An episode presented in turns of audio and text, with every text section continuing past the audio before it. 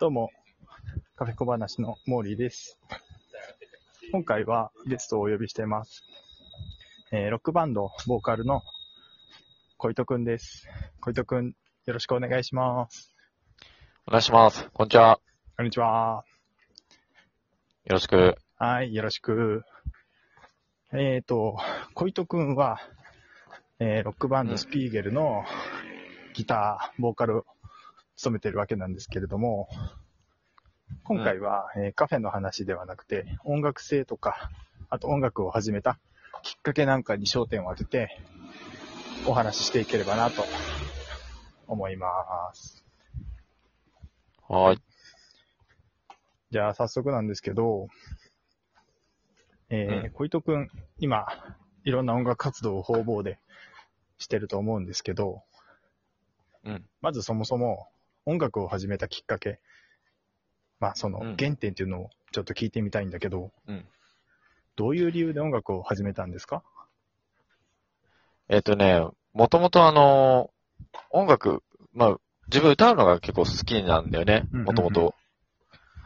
で、小学校の時、低学年ぐらいの時から、うん、ちょっとこう演歌的なものとか、うんうん、あとは、長渕剛さんとか、うんうん、あの辺の曲はちょっと自分で歌ったりしてて、うんうん、で、まあ、もともと小中学生ぐらいの時はもう歌うのは大好きだったから、うんうん、結構こう歌う、歌のテストとかでも結構高得点取ったりしてたんだけれど、はいはい、まあ、当時は野球の方がちょっと情熱があって、そうで、野球やってたんだけど、うんうん、高校さんねんぐらいの時に、うん、あの、まあ、ルナシーっていうね、バンドが当時流行ってたのよ。で、ルナシーすげえかっこいいじゃん。うんうんうんうん、かっこいいじゃんっていうか、あの、かっこいいバンドなんだけど、そうだね、で、うん、ルナシーが出てきた時に結構な衝撃を受けて、かっけえな、この人たちって思って、なるほどね、で、それで、ルナシーをすげえ聞き込んでたんだけど、そんな時に、うん、あの、まあ、当時付き合いになった友達から、うんまあ、ルナシーのコピーバンドやるから、ボーカルとして参加しないって言われて。なるほど。で、そこで誘われて入って、まあ、コピーバンドだったんだけど、始めたっていうのが一番最初のきっかけかな。なるほど。じゃあ、最初は自分からってよりは、うん、その、誘われて始めたっていうのがきっかけなんだ。うん、そう。じゃあ、最初はずっとコピーバンドを続けてたって感じ？えっとね、高校の時はコピーバンドで、大学の時もコピーがメインで、だいたい大学さん、よねんぐらいの時からちょっとずつ、ちょっとずつオリジナルやろうかみたいな話になり、うんうん、でも完全にオリジナルバンドをやるようになったのは、多分大学卒業してからじゃないかな。あ、なるほどね。じゃあ、コピーバンドをわりかし長くやってたわけなんだ。うん、なんかこう、大学の時ってやっぱ、あの、活動をずっと定期的にちゃんとやってたってわけじゃ全くなくって、うんうん、こう休みながら休みながらやってたんだけど、うんうんうん、だから、オリジナルバンドとして、ちゃんと活動し始めたのはむしろ社会人になった後みたいな、そんな感じ。あ、そうなんだ。へー、うん、じゃあコピーバンドで続けてて、社会人になってから、まあそのオリジナルの方にシフトしてったんだ。うんそう。うん。結構ね、オリジナルだとね、違うよね。うん、やっぱね、コピーとオリジナルってね。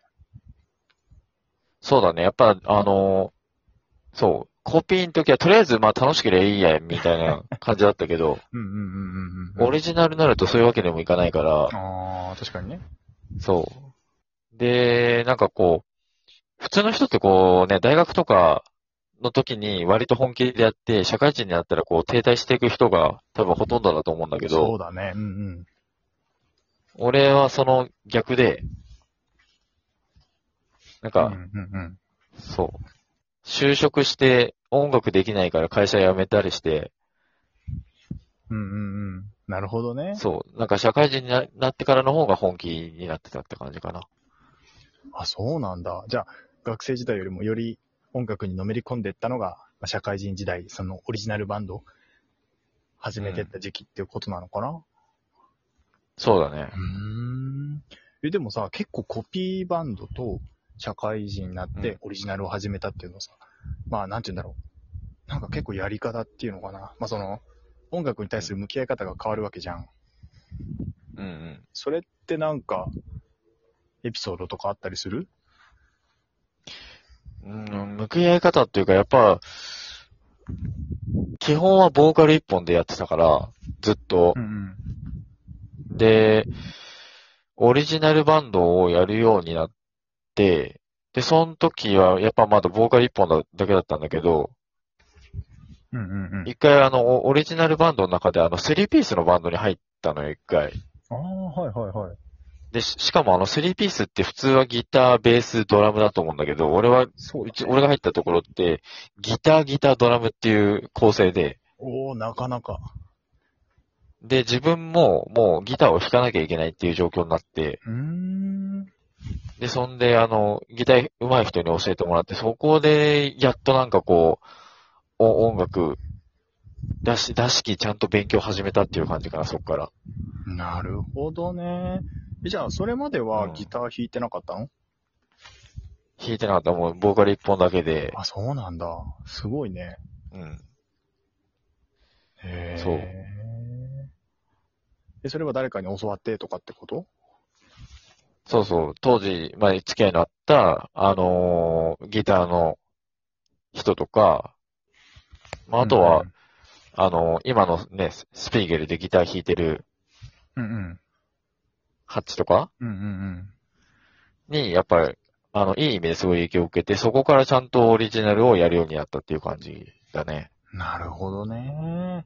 うん。まあじゃあ、周りにそういう、なんだろう、支援してくれる人とか、音楽性の道を示してくれるような人がいて、うん、より音楽を深めてったって感じなんだ。そうだね。うん。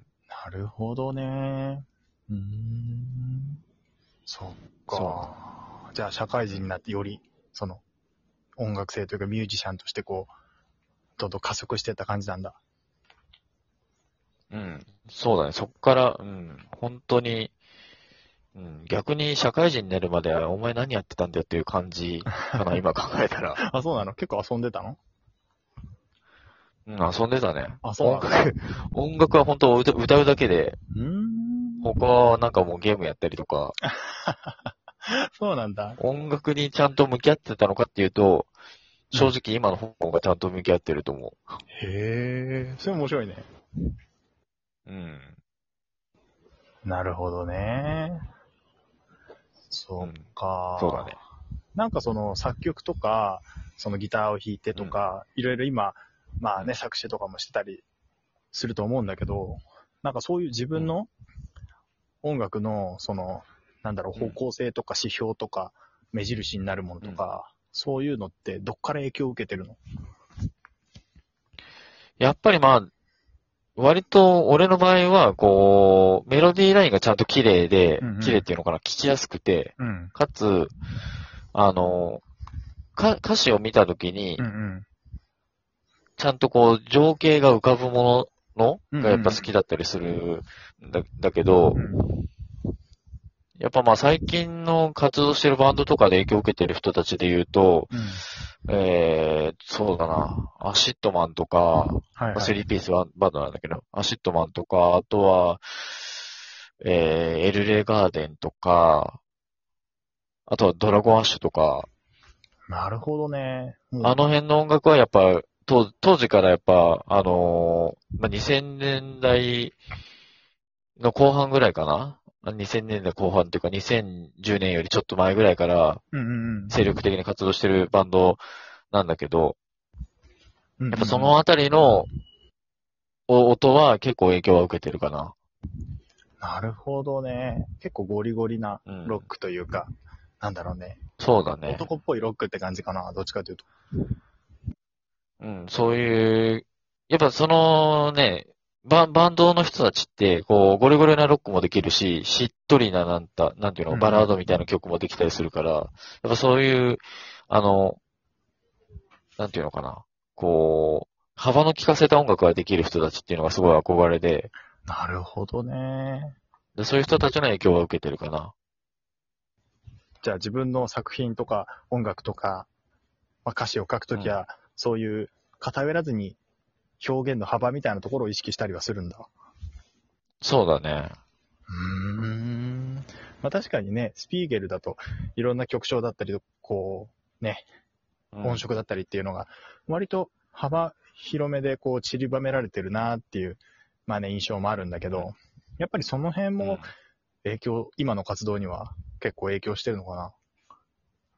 そうだね。やっぱり、あの、その曲とか情景によってなんかこう、歌い方変えたり、歌詞の書き方変えたり、っていうのはよく や, やったりしてるから、うんうんうん、やっぱり、あのー、幅の広い音楽をやりたいっていうのはあるかな。